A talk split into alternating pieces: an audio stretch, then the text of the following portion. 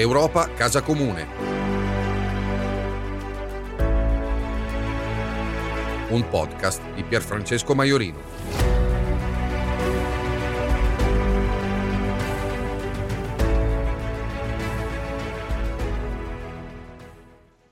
Negli ultimi 30 anni l'Italia è l'unico paese in cui i salari annuali medi sono diminuiti, precisamente del 2,9%. Questo ce lo dicono i dati dell'Ocse, eh, che fotografano una situazione davvero allarmante, una situazione che le lavoratrici i lavoratori italiani conoscono molto bene. Eh, pensate che nello stesso lasso di tempo in Germania i salari sono cresciuti del 33%, per non dire della Svezia ovviamente, del 63%.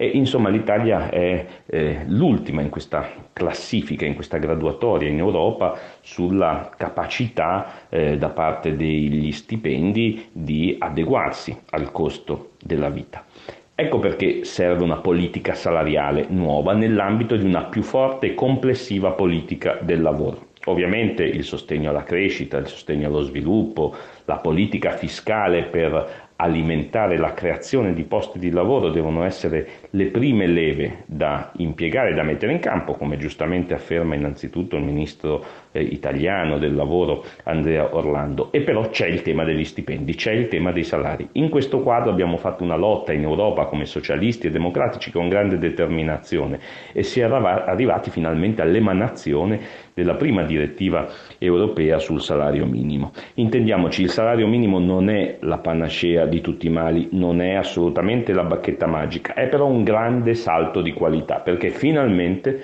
le classi dirigenti europee stabiliscono, sanciscono un principio, cioè che ci deve essere una soglia sotto la quale non si può andare, una sorta di soglia riguardante la dignità della persona e questo deve riguardare tutte e tutti e deve riguardare qualsiasi paese che fa parte dell'Unione Europea. Peraltro è eh, a livello europeo anche una ottima opportunità per contrastare la delocalizzazione, proprio perché eh, c'è stata una fuga pure dall'Italia, da alcune regioni del nord, Lombardia, Veneto in particolare, in questi anni verso paesi dell'est europeo dove gli stipendi, i salari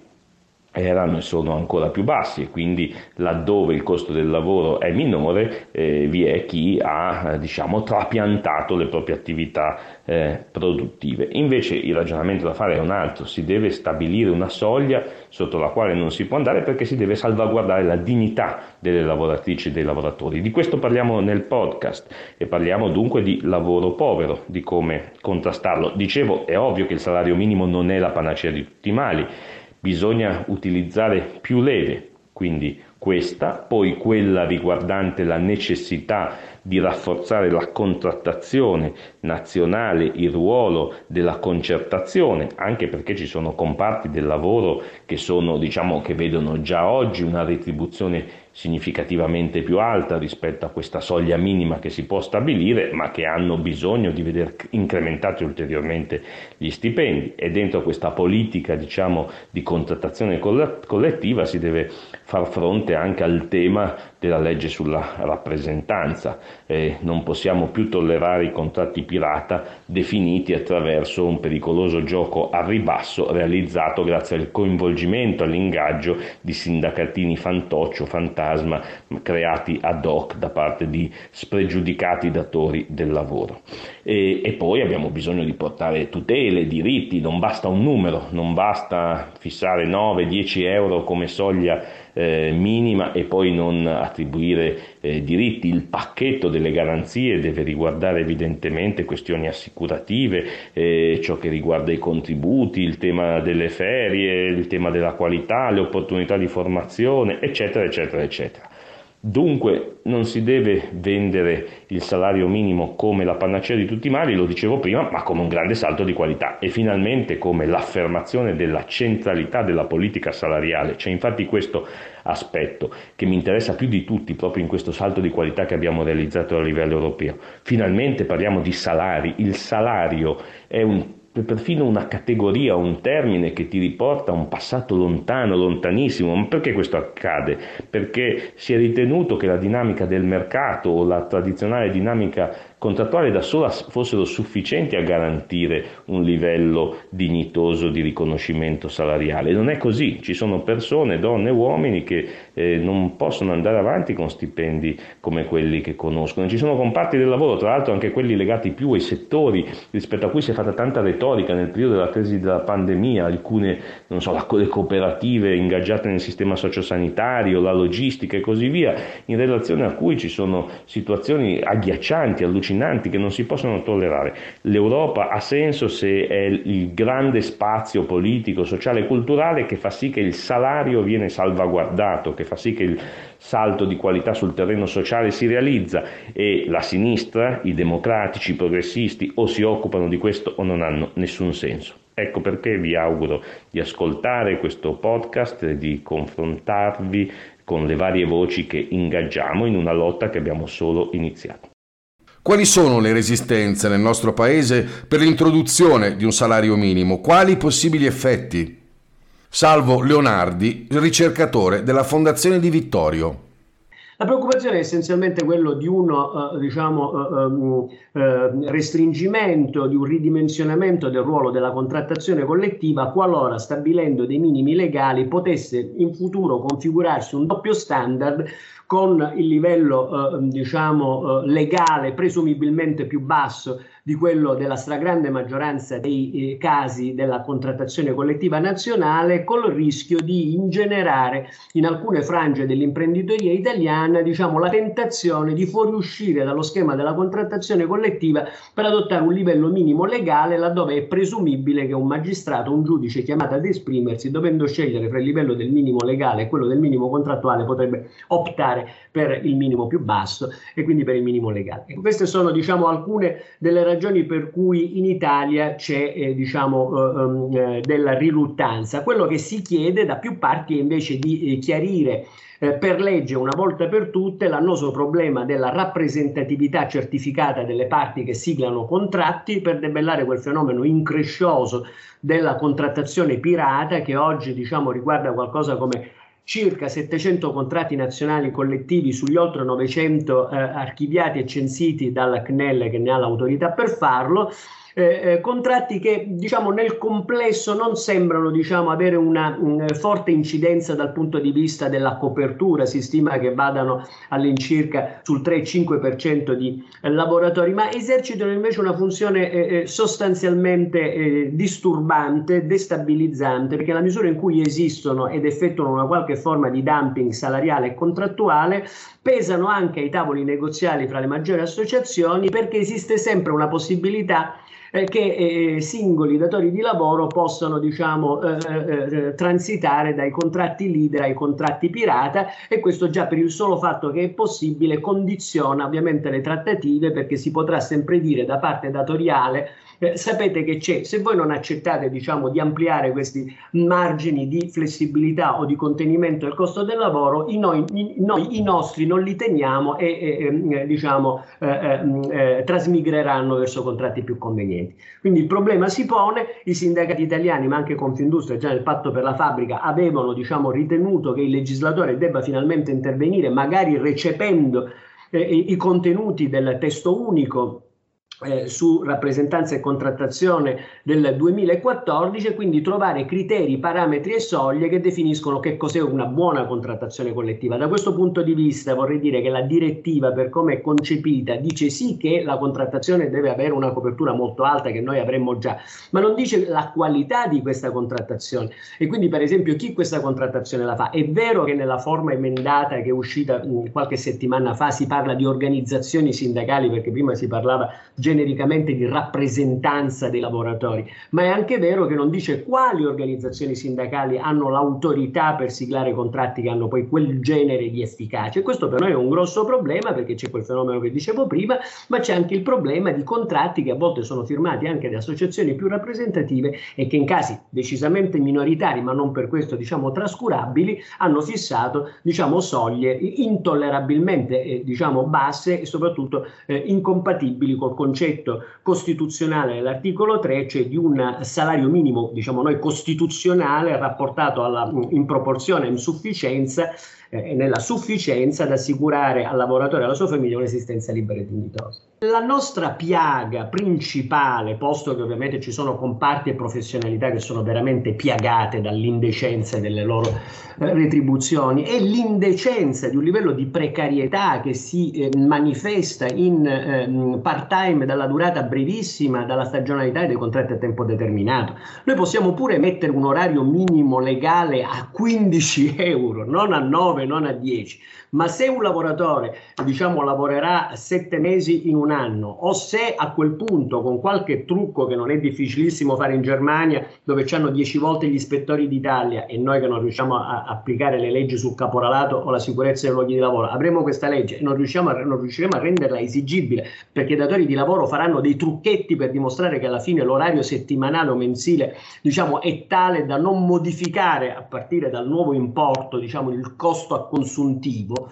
se noi non eh, eliminiamo questa piaga e quindi interveniamo contestualmente per una forte riduzione della precarietà dei rapporti di impiego, di per sé un, uh, un intervento pur necessario sui livelli più bassi oggi della scala parametrale salariale non sarà in grado di risolvere questo problema. Quindi non immaginiamo che la cosa di per sé possa essere una panacea. Se non si colpisce, per, perché in Italia 5, 5 milioni di lavoratori stanno sotto i 10 mila euro lordi eh, eh, e quindi sono lavoratori poveri secondo le rilevazioni? Ma perché evidentemente lavorano poco e pochissimo nella settimana e nell'anno. Perché laddove invece insomma, si ha un lavoratore full time, l'Italia è addirittura al quarto posto in Europa tra i paesi più virtuosi, preceduta soltanto da Belgio, Svezia e Danimarca, cioè da, quindi l'elite del, perché effettivamente se si ha un lavoro full time dipendente, il rischio di povertà crolla totalmente. Quindi il problema più che non trascurabile importo orario eh, eh, lordo, eh, eh, la vera diciamo, preoccupazione oggi deve essere quella di restringere, possibilmente eliminare questa precarietà che ha superato ogni soglia di guardia. Quello che arriva dall'Europa è però anche un forte segnale politico e culturale. Ne abbiamo parlato con l'attore e autore Natalino Balasso, sempre molto attento alle questioni legate al lavoro, alla dignità delle persone, alla realtà sociale.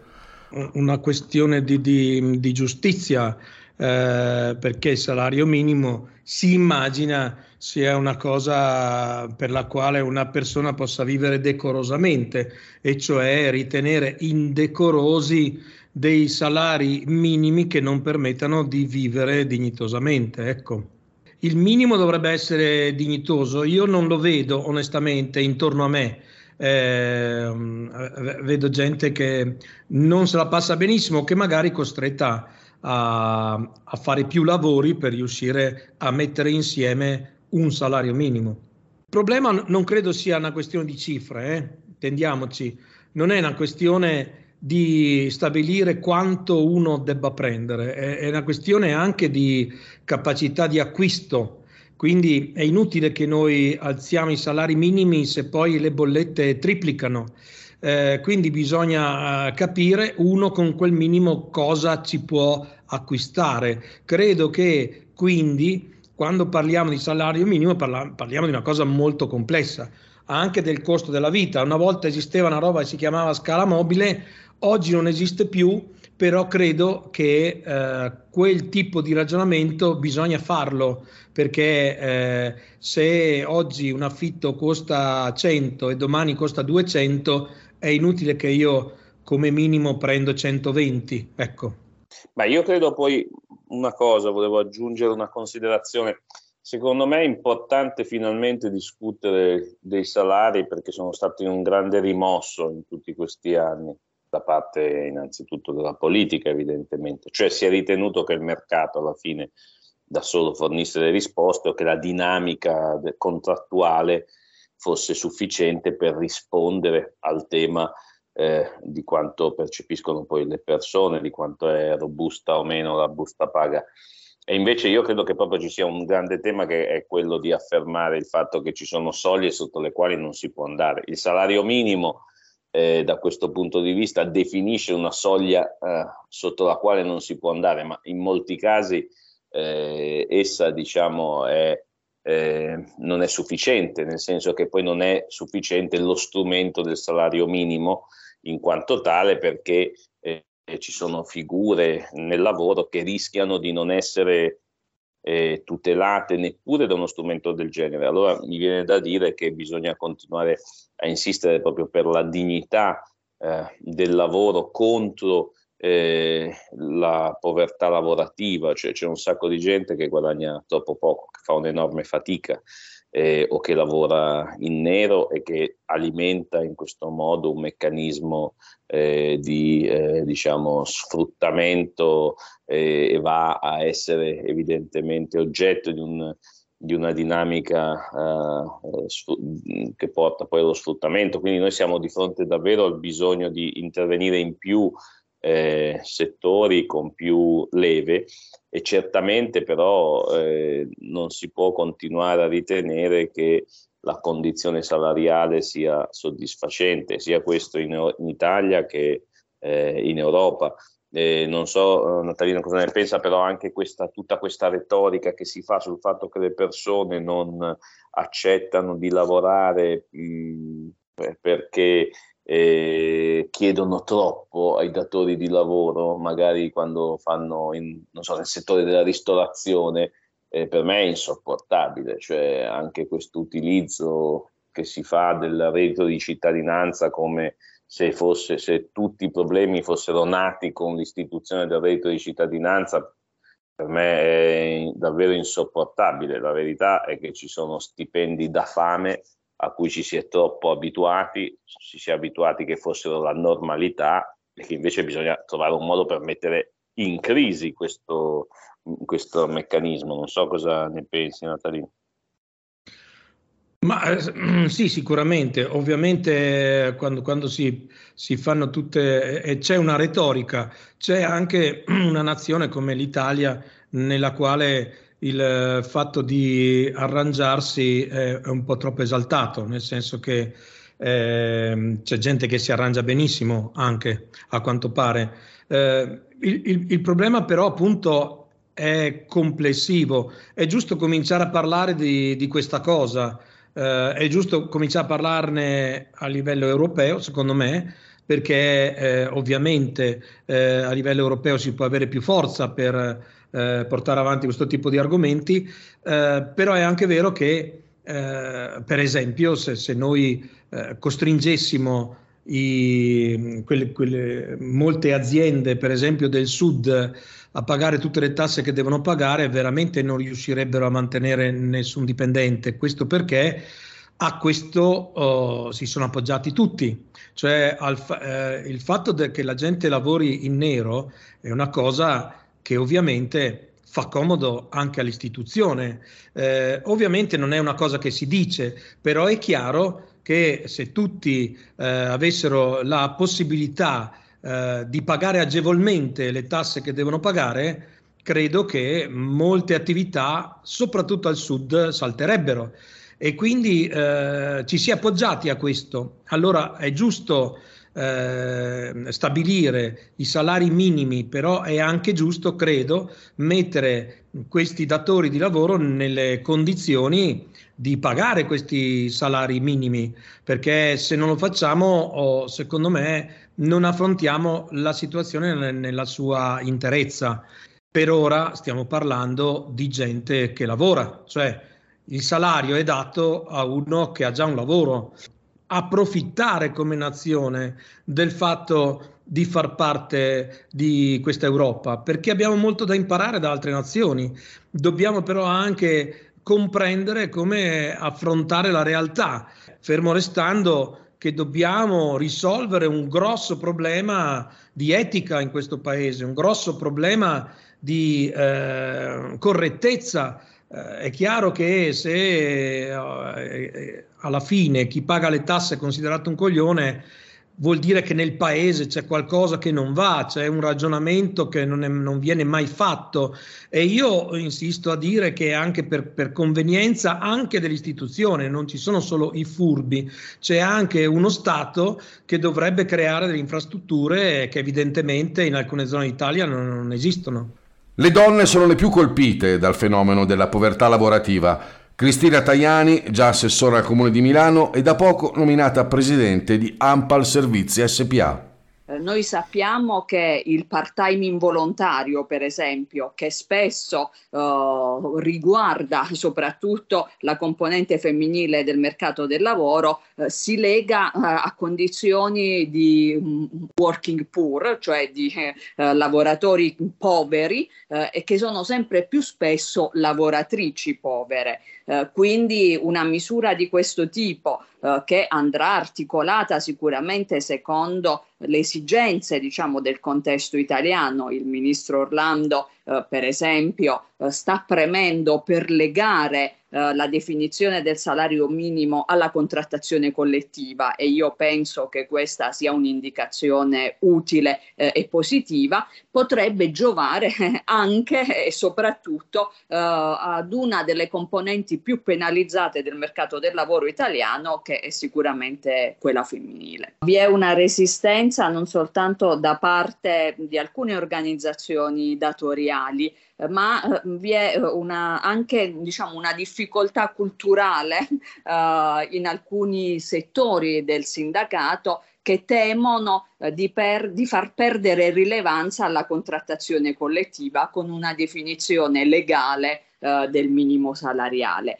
eh, in realtà mm, possono trovarsi soluzioni come quelle che sono state suggerite appunto anche dal nostro ministro del lavoro che eh, in realtà vadano nella direzione di rafforzare eh, la contrattazione collettiva estendendo veramente in chiave erga omnes i minimi Uh, contrattuali, diciamo, definiti dall'autonomia negoziale di lavoratori uh, e aziende. Uh, abbiamo un esempio importante in un paese molto vicino al nostro, che è la Germania, dove lo stesso dibattito si è svolto alcuni anni fa. La Germania ha introdotto mh, non da tantissimo tempo uh, un uh, salario minimo, vincendo anche diciamo, le resistenze di pezzi importanti delle parti sociali che temevano di perdere uh, ruolo. A distanza di alcuni anni eh, le stesse organizzazioni sindacali diciamo, hanno riconosciuto che in realtà Uh, questo intervento normativo uh, non ha indebolito il ruolo del sindacato, ma diciamo, lo ha um, in qualche modo rafforzato, rafforzando i lavoratori che rappresenta. Quindi, come dire, le difficoltà sono di vario ordine, ma io credo che possano essere tutte superabili. Uh, scegliendo diciamo, una definizione di eh, salario minimo che sia compatibile e che vada incontro alle esigenze del contesto italiano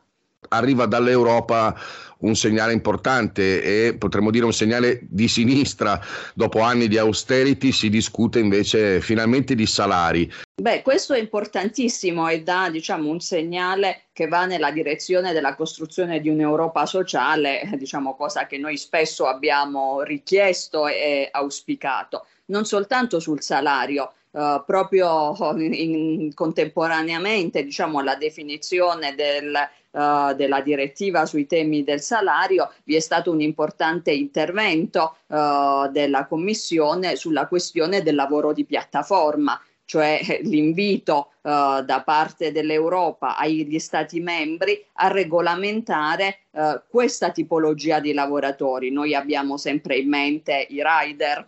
che rispondono alle um, indicazioni di un algoritmo, ma in realtà i lavoratori di piattaforma sono spesso anche uh, professionisti, um, piccole partite IVA, Uh, traduttori, architetti, avvocati, quindi non solo lavori manuali ma anche lavori intellettuali diciamo spesso sottopagati uh, e anche in questo caso eh, è stata l'Europa ad invitare i Paesi membri uh, a, muoversi diciamo su questo terreno regolamentando uh, questa tipologia di lavoratori e il loro rapporto con le piattaforme. Negli scorsi giorni a Roma il ministro Orlando ha ospitato la sua collega Yolanda Diaz, che eh, è la ministra del lavoro spagnola, che si è resa protagonista di una riforma complessiva del mercato del lavoro spagnolo eh, in senso ehm, diciamo di introduzione di maggiori rigidità invece che di flessibilità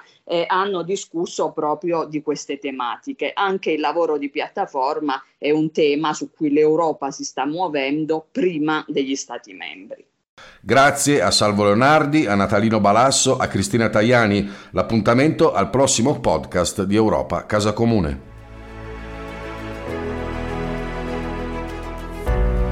Europa Casa Comune. Un podcast di Pierfrancesco Maiorino.